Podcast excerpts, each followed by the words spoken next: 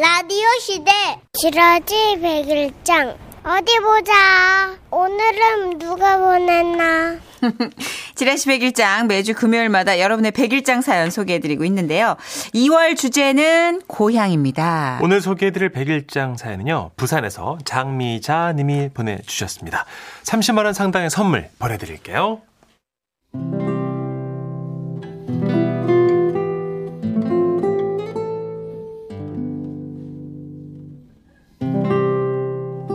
제목 달맞이꽃 복녀 복녀 그녀는 아랫마을에 살았다. 두 해 전 어디선가 이사를 와서 홀어머니와 단둘이 산다고 했다. 양갈래로 따은 머리에 검정 고무신을 신고 복녀는 하루에도 몇 번이나 우리 집 바로 밑에 있는 옹달샘에 물을 기르러 왔다. 어쩌다 복녀의 집 앞을 지날 때면 병든 어머니 대신 복녀가 감자밥을 짓고 있었고 고추밭, 깨밭, 마늘밭에도 어머니 대신 복녀가 호미를 쥐고 있었다. 그래서 복녀는 학교에 다니지 못했다. 나는 나보다 더 가난한 복녀가 가여웠다. 그러던 어느 날 구멍가게에서 과자를 사들고 오다가 복녀의 집 앞을 지나게 되었다. 고개를 돌려 습관적으로 안을 살펴보았다. 복녀가 보였다. 쪽마루에 걸터 앉아 붉게 물든 저녁 하늘을 멍하니 바라보며 복녀는 노래를 부르고 있었다. 나의 살던 고향은 꽃 피는 산골 초등학교를 1년도 채 다니지 못했다고 했으니 아는 동요라곤 저 노래밖에 없는 걸까? 나는 복녀에게 말을 걸려다가 그만두었다. 그리고 다음 날 집 앞에서 물동이를 머리에 인 복녀와 마주쳤다. 내가 먼저 아는 체를 했다. 물 받아가니? 어 안 무거워?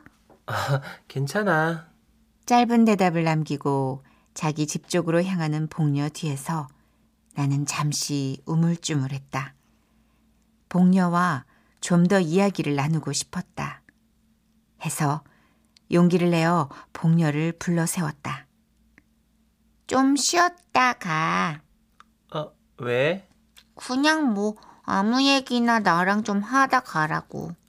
어, 그래 그러면 잠깐만 이따 갈게 그렇게 복녀와 나는 풀밭에 나란히 앉았다. 복녀는 쭈그리고 앉아 나뭇가지로 풀을 툭툭 쳤고 나는 책가방을 열었다. 그리고 작은 과자 한 봉지를 꺼냈다. 이, 이거 먹을래? 어? 그 과자 나한테 주는 거야? 응. 나는 많이 먹었거든. 너 먹어. 아 고마워 그리곤 서로 아무 말이 없었다. 복녀는 과자를 반쯤 먹더니 엄마가 기다리실 것 같다며 일어났다. 그 후 나는 먹을 걸 보면 복녀 생각부터 났다. 그래서 아버지가 어디서 사탕을 얻어오시면 반을 쪼개 복녀 집에 가져다 주었다. 이거 먹어. 어?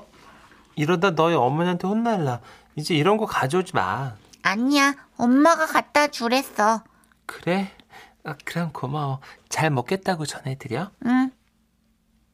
그날 저녁 달빛이 어찌 그리 밝았는지 복녀의 얼굴은 마치 달맞이꽃 같았다. 그리고 그날 복녀가 내게 물었다. 너는 소원이 뭐야?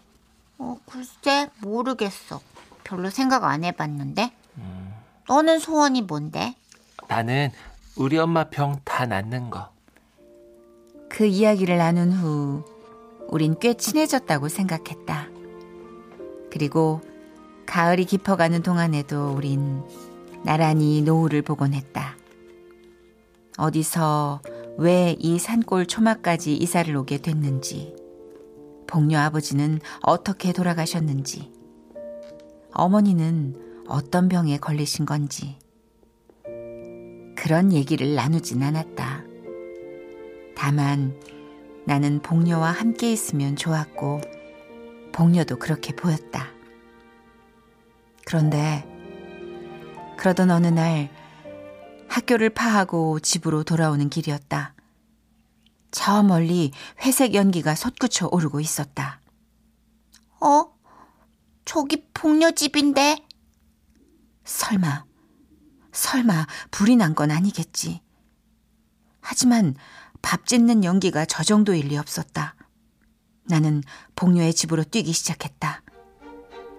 그리고 복녀의 집 앞에 도착했을 때 집이 사라졌다. 매캐한 연기 속에 잿더미만 보였다. 그리고 그 마당에 시커멓게 그을음이 묻은 복녀가 넋을 잃은 채 널브러져 있었다.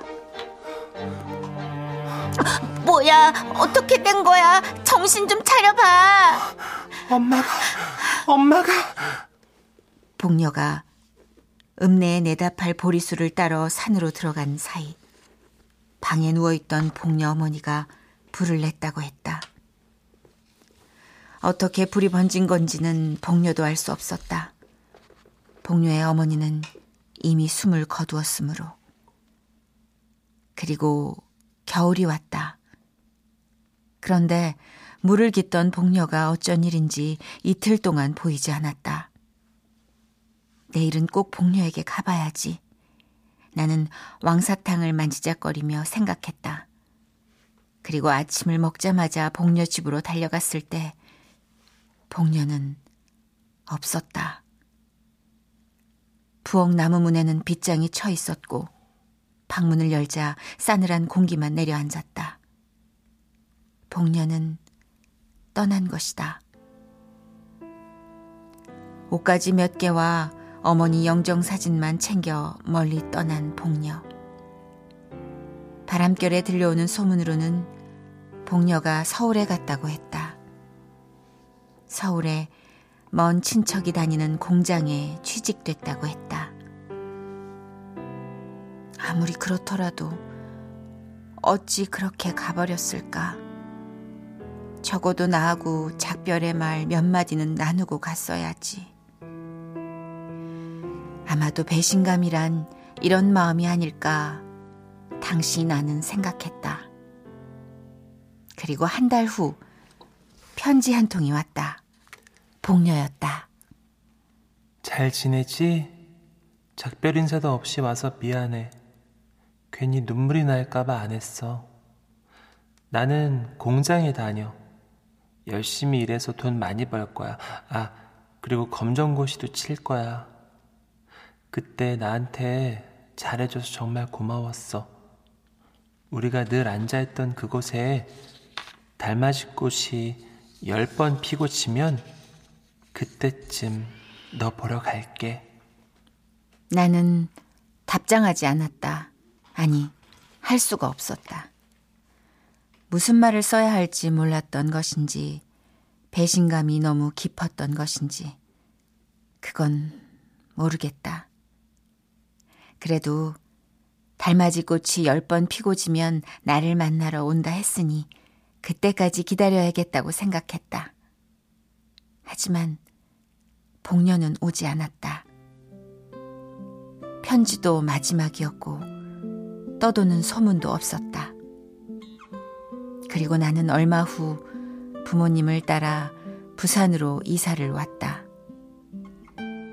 나는 복녀에게 달맞이 꽃이 열 번 다 피고 지더라도 나의 살던 고향에 가지 말라고 편지를 쓰다 지웠다.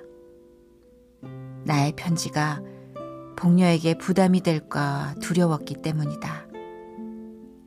그러나 비록 우리의 우정이 거기서 멈췄을지라도 언제까지나 나의 고향엔 복녀가 있다.